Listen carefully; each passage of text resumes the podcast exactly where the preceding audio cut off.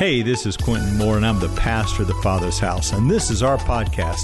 Thanks for joining us today. I hope the message inspires you, gives you faith, and lets you see that God is truly moving in your life. We hope you enjoy today's message. Today's Trinity Sunday. Anybody know that?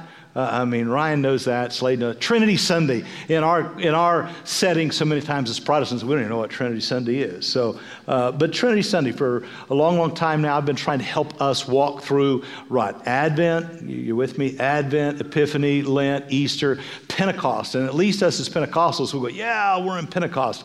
But the truth of the matter is, is the calendar brings us to this Sunday that is historically called Trinity Sunday. And the best way I knew to try to help this morning was to realize that if you've got that slide, uh, there's a old icon, Rublev icon of the Trinity, and you're going to see three persons in there. You see the Father, the Son, the Holy Spirit, and throughout the uh, liturgical calendar, we begin to recognize that the Father sent the.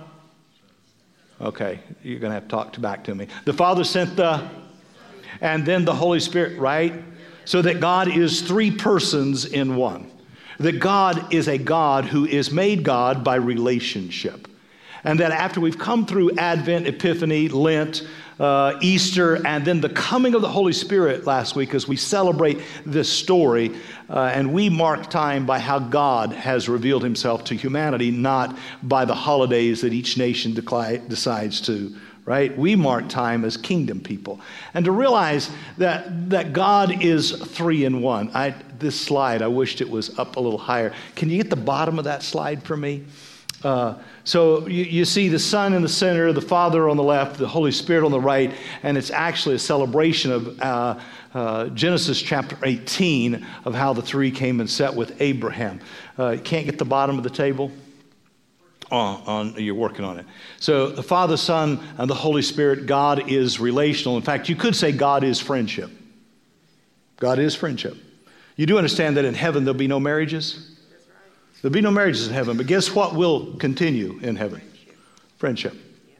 Can I just suggest to you that God Himself is friendship? That's why He comes and says, I called you friend because you're going to be invited into the Trinity. And I've got scholars here this morning that could say the Greek word that means the holy divine dance, and that salvifically we've been brought into this relationship of Trinity, that we now take our place at the table. And I don't know whether you're going to be able to see it real well, but can you see right under the cup on the table? Do you see that cup? And then you see that little square down there that you can't really see anything on? Uh, Richard Rohr says that what that was was a mirror. Richard Rohr and other scholars say that there was a mirror there. So that every time you came, can you see it? Every time you came in and looked at this picture that represented God, Father, Son, and Holy Spirit, there was somebody else that you saw. Want to guess who that was? If you look in the mirror, who do you see?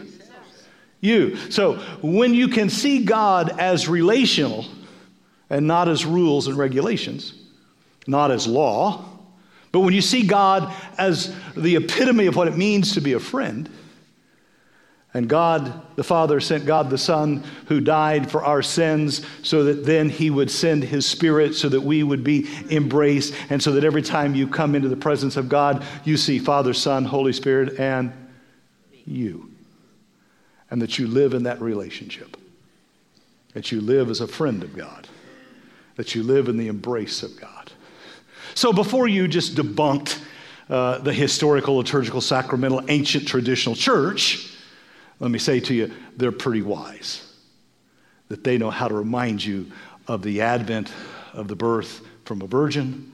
They know how to remind you of the miracles done through the baptism, the experience of the Christ as the miracle working prophet. They know how to tell you about the death, the burial, the resurrection, and last week, the coming of the Spirit. And like that theologian that I love, Breslin. Ta da! Now you're sitting at the table with the Father, the Son, and the Holy Spirit. Welcome to the family. That's Trinity Sunday. Hallelujah. Go to your neighbor and say, Can you see yourself? They got it. Good. It's my favorite icon. It hangs in the chapel. And uh, those of you that don't like icons, take another look. This morning, I'm going to go to the book of Acts, and because I wasn't here to preach on Pentecost Sunday and I'm deeply Pentecostal, I'm going to just tag right back because though I'm liturgically sound and I'm historically acquainted, I'm also emotionally involved. And I love Acts. So, the book of Acts, chapter 2, I'm going to read a few verses, and then I'm going to go to John 3 because I've got Slade here and I want to impress him the fact that I do follow the lectionary if I want to. Acts chapter 2. But Peter, look at your neighbor and say, But Peter.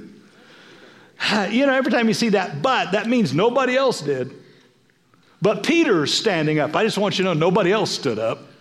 Everybody else just sat there. They didn't know what to do. But Peter, standing up with the eleven, lifted up his voice and said unto them, Ye men of Judea and all that dwell in Jerusalem, be this known unto you, and hearken to my words. These are not drunk, as you suppose since it's only the third hour of the day. But this is what was spoken by the prophet Joel. And it came to pass in the last days, says God, that I will pour out of my spirit on all flesh.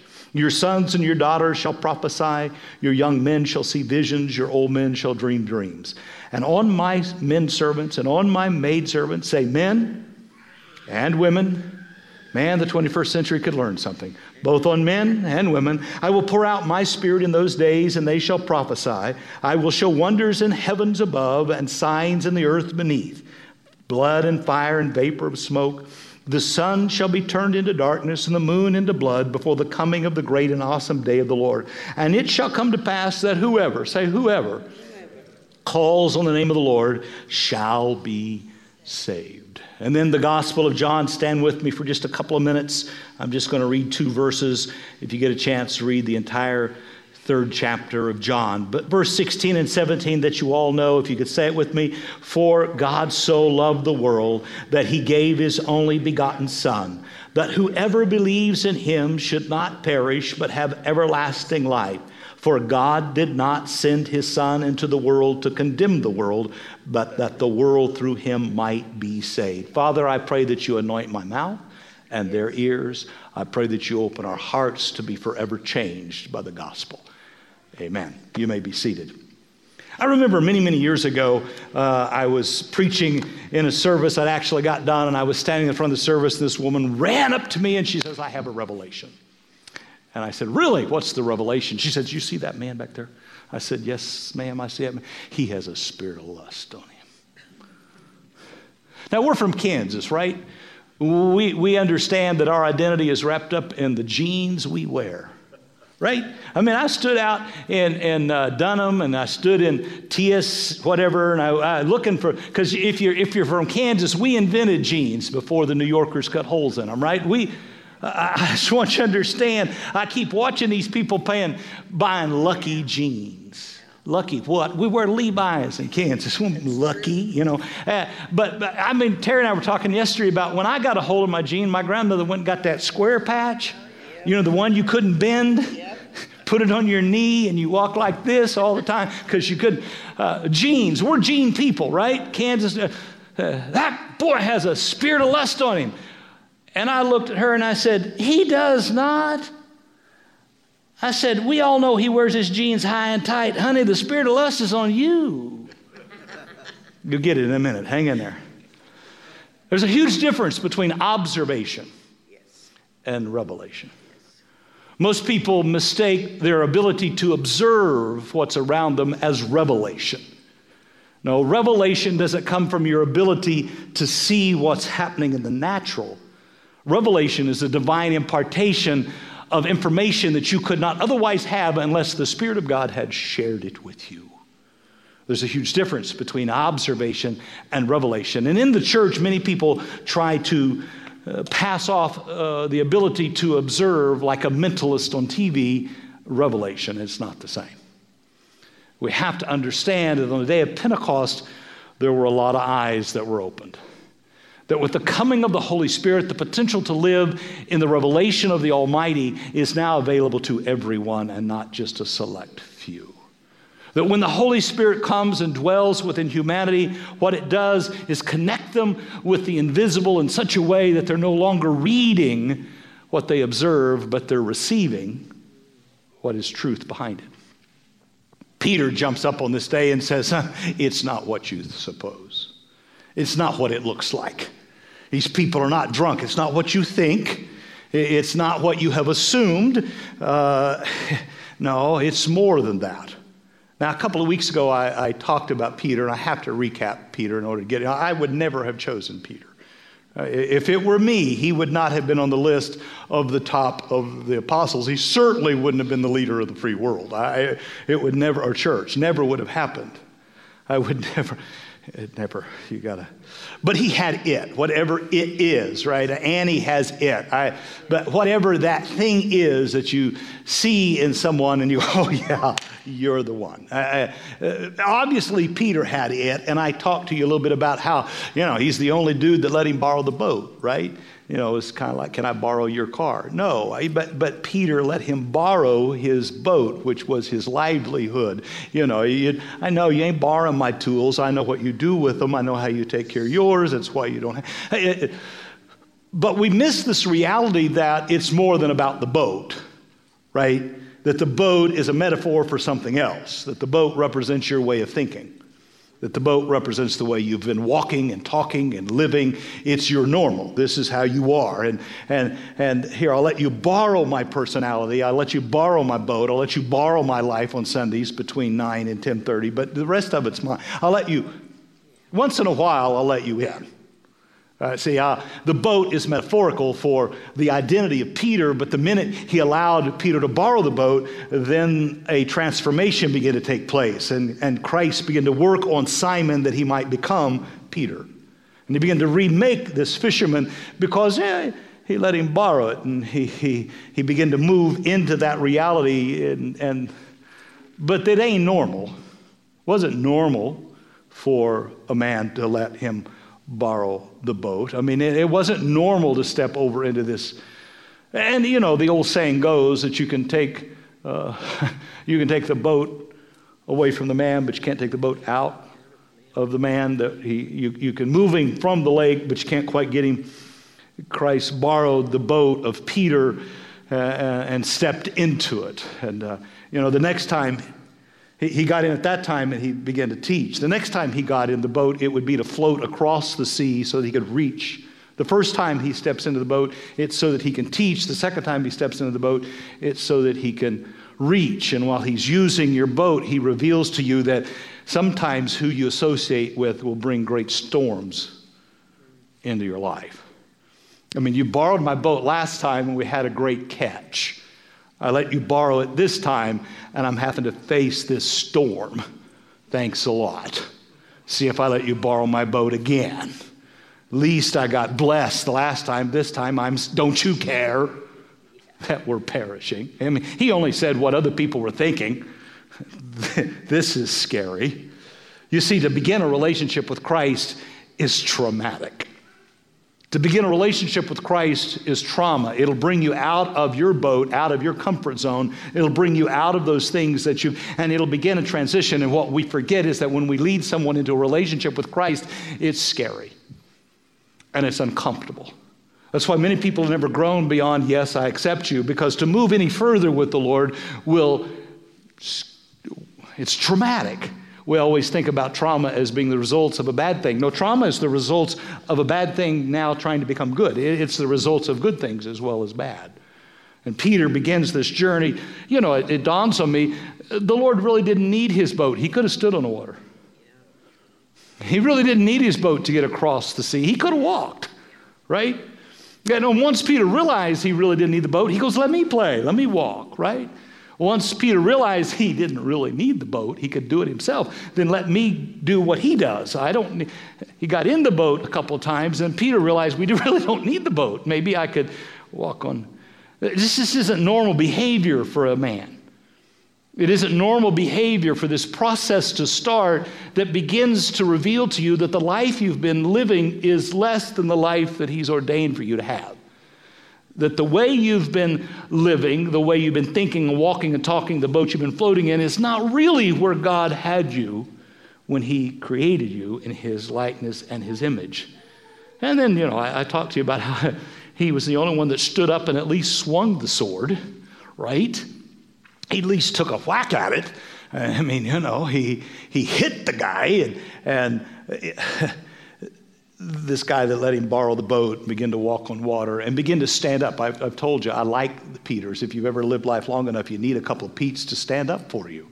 And Pete at least stood up for the Lord. I think, I think Pete gets a bum rap through most of the story of the Gospels because he, you always see him first in line. He's first to open his mouth, he's first to take a chance. And, and sometimes when you go first, you fail a lot right? If you're the first one to do something there's no there's no protocols there's no there's no pattern. You're just stumbling forward. And you see pete he's always willing to run ahead of the rest of them and at least try.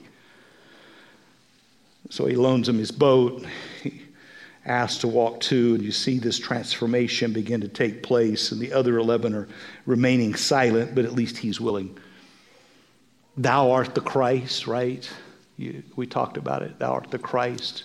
First one to receive, and it shocks the Lord. And he says, Upon this I'll build my church, and the gates of hell will not prevail. That, that rock of revelation knowledge, you've all heard it before. I, I want to say to you that he'll build his church upon the ability of people to hear information that's not normal. That when you're ready to receive stuff that other people dismiss, that when you're ready to open your ears to a voice that you cannot see, I will build my church upon people that begin to understand the imperceivable, that people that will move beyond the norm of what the standard is and the culture in which they live and begin to open their eyes to live by the invisible kingdom of the living God. That, my friends, will be able to withstand the hell of this earth. That, my friends, is the church a community of people that have recognized their relationship with Christ not because they could observe his miracles, not because they could observe his kindness, but because their eyes were open to the reality that he is the Almighty, the El Shaddai, the all sufficient one, the creator and the sustainer of all of life, and that he is not a judge he is not a condemner, but He is one that comes to forgive and to embrace unconditionally without restrictions, unlike the norm that you and I call religion of the last several hundred years, unlike the Pharisees, unlike the Western American, if you measure up, then I'll let you in. He said, Upon the ability to see the God bigger than the culture around, I'll build a church. And you know the story. He denied the Lord, right? He refused to acknowledge. And to refuse to acknowledge that you're my wife, I'm returning the shoes. I took Hampton out yesterday for his 11th birthday. I've decided I hate birthday parties. Have you ever been to birthday parties? Yes. I hate the birthday parties. I have 11 grandchildren. When you go to birthday parties, the grandkid doesn't even know you're there. They get done opening the gifts and they don't know what you got them. They got so much they don't know what came from Pops. I don't like it. If I'm going to buy you a gift, I at least want you to know I gave it to you. Well, you'll get it in a minute. So I stumbled on this reality. Forget the birthday party. Let me take the kid shopping. Why? Because it's the time, not the gift. Oh, you'll get this in a minute. They'll forget the gift next week and want something else. But guess what? They'll never forget the time. So Hampton and I are out and we're, we're buying stuff. And it takes stuff. He's a shopper. Good God, he's like his mother. He, he's, he's a shopper. It takes quite a while. And, and as we're checking out of Dunham's, uh, this gentleman looks at him and says, So, son, this is really nice. And, and uh, he, he said, uh, Is it special? Because, yeah, it's my birthday. And he goes, Well, this is kind of interesting. He goes, Who's that? He goes, Oh, he's my pop. He'll buy me anything. And we walked out of the building and he goes, Thanks, Pop. See, I want you to understand something. To acknowledge me as Pop was enough. When you acknowledge that you know the identity of someone and that you're willing to acknowledge that they're more than what other people see. When you acknowledge that you're the most beautiful woman in the world, other people see a woman. I see the best of the best. When you can see beyond what the culture sees and recognize the identity, thou art the Christ. When Peter denies the Christ, he simply acknowledges that he's what everybody else sees. He's the man that needed to be killed. He just stood with the crowd and said, Yeah, beat him and strip him. And, see, to have revelation knowledge is to see beyond what the crowd sees. To have revelation knowledge is to see the image of God within the man from Nazareth. To have revelation knowledge is to see beyond what you can see on the outside and see the heart of the soul of the person created in the image of God on the inside. Oh, that in this room we would see beyond Lana's exterior veneer and see the soul that God created in his image.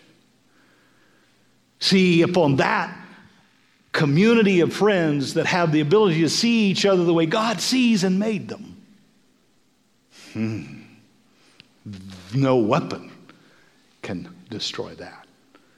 Because you're not seen by what you can do or produce, what you can give, but you're seen as the image and the likeness of God. That's an entirely different level of understanding. It's an entirely different level of association. Now we are in relationship, not because we evaluate, but because we see the image of the God on the inside. You see, I actually think that when confronted with the death of Christ, Peter did not know that. I think he did not understand, or maybe he was beginning to understand greater love have no man than this, that he laid down his life for a friend. And he goes, I, I, I can't acknowledge that. You know how many people today in the world cannot acknowledge that God Himself would lay down His life for enemies? He would lay down His life for the other political party. He would lay down His life for people that are not American. He would lay down His life for people that don't even believe like He believes. It's hard for us in any culture to believe that God supersedes the culture in which we live. That God lives outside of human culture, He lives beyond it. He lives above our opinions and our agendas, He lives outside of the norm of humanity. It is hard for Peter, who has grown in his own transformation when faced with the beating of the Master, to acknowledge that there is a being that forgives those that kill him, that forgives those that harm him, that doesn't demand vengeance, but that simply raises his arms and dies at the hand and says, Father, forgive them. That's the gospel. Can I suggest to you that you and I face this every day of our lives? Can I suggest to you that every day of living this human experience, we are disappointed by other people? We are hurt by those whom we love. And we have the opportunity to be more than what people see. We have the opportunity to allow the Christ in us, the hope of glory, to forgive those that have harmed us. If we do, no hell can prevail. If we live that, no weapon formed can prosper. But that's a higher calling than agreeing on a doctrine called Baptist or Lutheran or Pentecostal. That's a higher thing. That's a deeper thing. That'll change you. It'll confront you. It'll hold you in the grip and when you are unable to acknowledge the reality of its existence, you'll run. And you'll go hide in the corner of an upper room until Mary comes and says he's alive. Until the first apostle, who is a woman, anybody here? Until Mary goes to the apostles and says, I have seen. And he's going to Galilee. And then she walks over in the corner where Peter is huddled and says, He called you by name. You have to feel that, don't you? This man who would, you too, Pete. That's traumatic. That is traumatic to know that you have failed to live up to the standards of love, and yet He loves you anyway. Listen, I, I, I, I expect myself to sin and fall short. I just want you to know I expect to lose my mind tomorrow. I expect not to live up to the rules of the church, whatever they may be. But I like to think that maybe I could love. That my spirit convicts me not of the rules that the church has put on me, but of the failing to forgive and to love like He does. I don't get up and repent over cussing. I get up and repent over not having loved like He loves, of failing to see in other people the value that He put in them. Over that, I repent. Over that, I weep. Over failing to be the image that He created me to be. And I hide in the corner until Mary comes and says, And you, Q and you. Can you feel this? He invites us back to the table where we see the Trinitarian God and we're invited to live in that relationship. Mm. I thought I knew who I was. I thought I knew who he was. And then they nailed him to a cross. And at the cross, at the cross, where I first saw the light. I, I thought I knew, but they drug him to the cross. And there, his identity was made known. And there, my identity was revealed. And there, at the cross, changed my life. Hmm.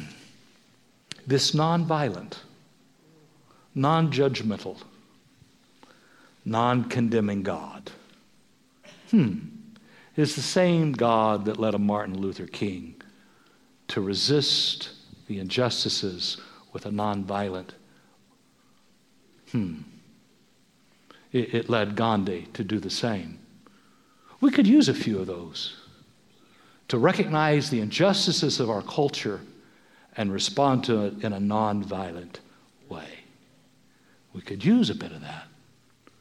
We could use the church standing up and recognizing that's not right.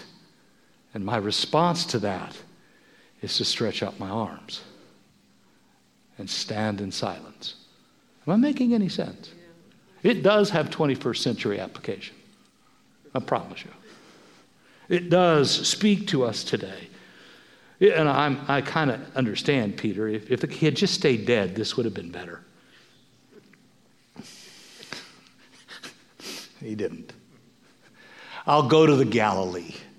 Go tell him I'm going to the Galilee. I'm going back to where we first met. Uh, I, I know you're going to go back. I already know that when you get challenged that you don't measure up, that you already go back to what you think is normal that you already return to your blankie, that you return to your way of thinking, your way of walking, your way of being, because when you see the reality of how you were created to be, you just go back to what's normal. You just go back to what's comfortable. Just tell him, I already know he's going fishing. Don't you remember the verse? Peter says, I'm just going to go fishing. I'm going to go back to the boat. I'm just going to return. I give up on this Christianity thing. I give up on, I just go back to being what I understand. I'll go back to when we're going to get back to normal. If I hear one more time that question, I'm just going to vomit. When are we going to get back to normal? Just like it just, I'll meet you in Galilee. He said, I'll, I'll just, I'll go there. And, and Peter gets back in the boat and that's the third time that the Lord is at the shore and they're in the boat. But can I tell you something? The first time he stood in the boat and teach, taught. The second time he got in the boat and they reached the other side. This time he ain't getting in your boat. Third time. Hey, how you doing out there? Not well. how you doing with that when you go back to what you think you know? when you go back to your way of, to your opinion, what you think, when you go back, how's that working for you? Well, we ain't catching nothing. Right? And John looks up and says, Hey, it's the Lord. Notice the reaction to it this time. Peter jumps in the water. He doesn't ask the Lord to get in the boat, he gets baptized. He immerses himself and he comes to the shore. And, right? You know the story. I don't have to tell you the story. You're, you're all theologians here. You, you, you know the story. And he comes up on the shore and, and he takes the bread, he blesses it, he breaks it, and he, oh, sorry, he just feeds him breakfast. There's more here than you think. It's more than breakfast. He took, he blessed, he broke, he gave. It's, you think it's breakfast. It's not breakfast, it's the Eucharist. It's, remember the upper room? Now remember, he doesn't need an upper room, he can do it on the shore. You love me? You love me? You love me? Then feed other people. If you love me, feed them. Where did we meet you? I was naked. I was hungry. I was. If you're going to love him, you got to feed them. If you're going to love him, you got to treat them. The way you love him is to see him in them.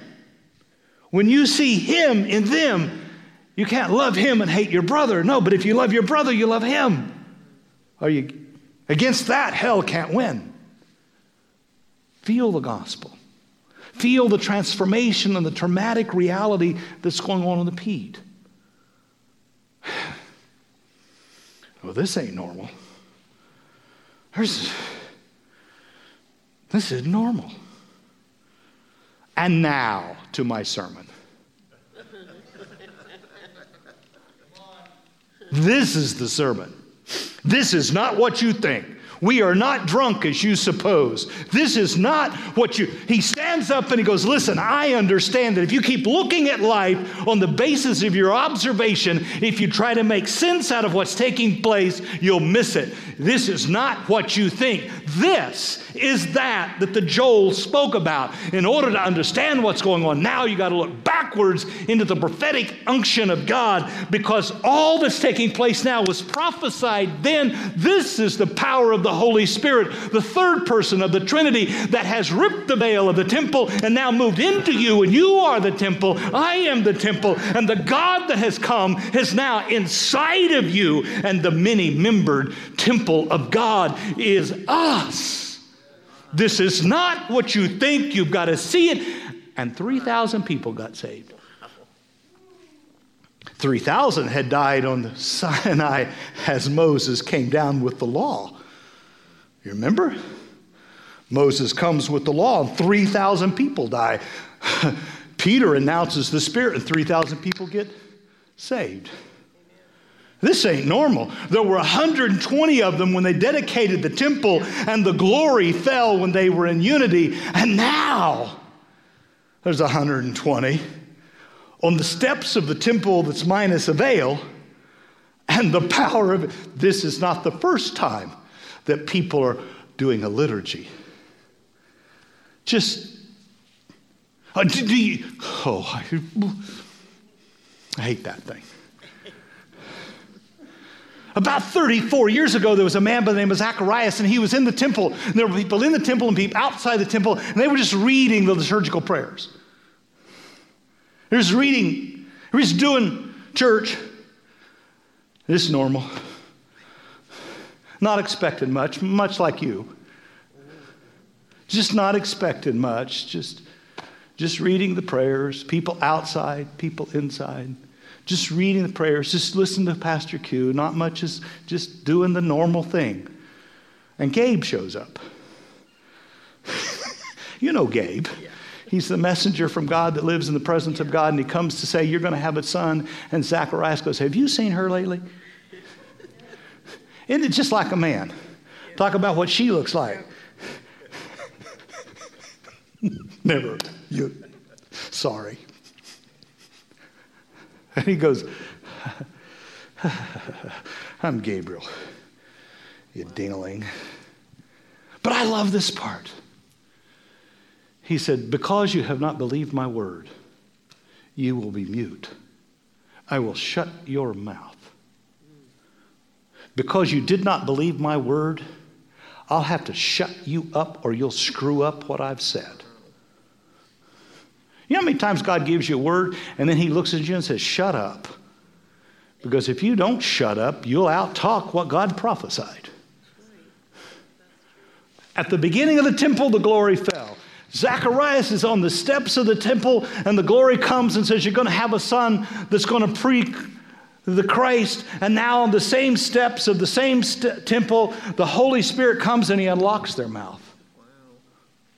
And Babylon is, Babel is reversed. And, am I making any sense? This ain't normal. This is not normal. People think they're going to come back to a normal church. They're looking to go back. And can I tell you something? In the last year, what God has done is destroy the normal. The entire last year is nothing more than God saying, I'm going to destroy everything you call normal. That's truth. I'm going to rip it up and tear it out because you've been living in your boat. You've been living in your thinking and in your walking and doing your thing. And watch this, I'll rip normal out of the world. It ain't going back.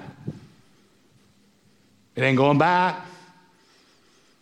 And many people will never come back to the church, unlike what everybody's prophesying, because they just want church to be normal. And normal will never cut it again.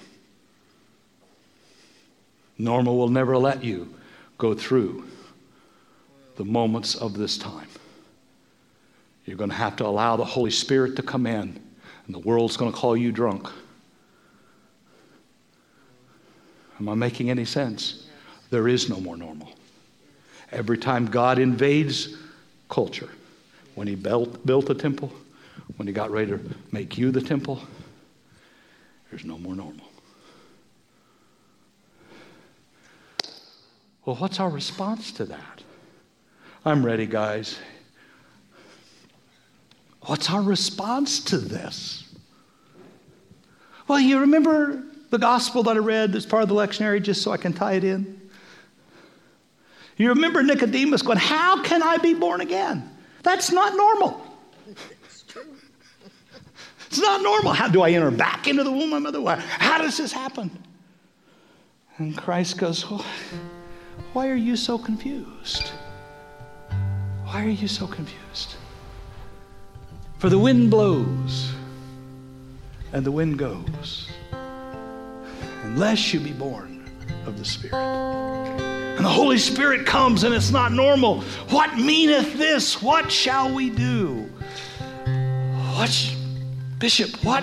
What do you want us to do? We, we grasp it. There's no more normal. The church isn't going to be normal. The world's not going to be normal. The Spirit is here. What shall we do? And I'm going to quote another prophet. I'm not going to quote Joel. But I'm going to quote the prophet Bob.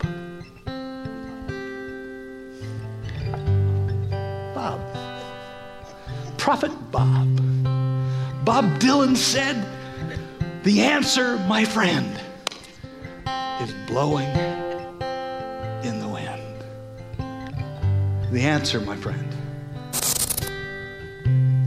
is that the Holy Spirit will open your eyes that you can see more than what's obvious, but that you can see what He sees. It'll solve your marriages. It'll solve everything in your life when you can see others the way they truly are. That's what it means to be born again, to see yourself as a child of God accepted and beloved, and to see others the same way. To allow yourself to come to the same table and see yourself reflected.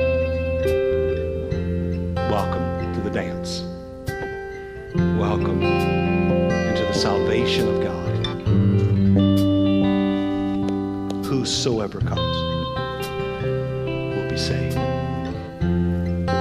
Stand with me.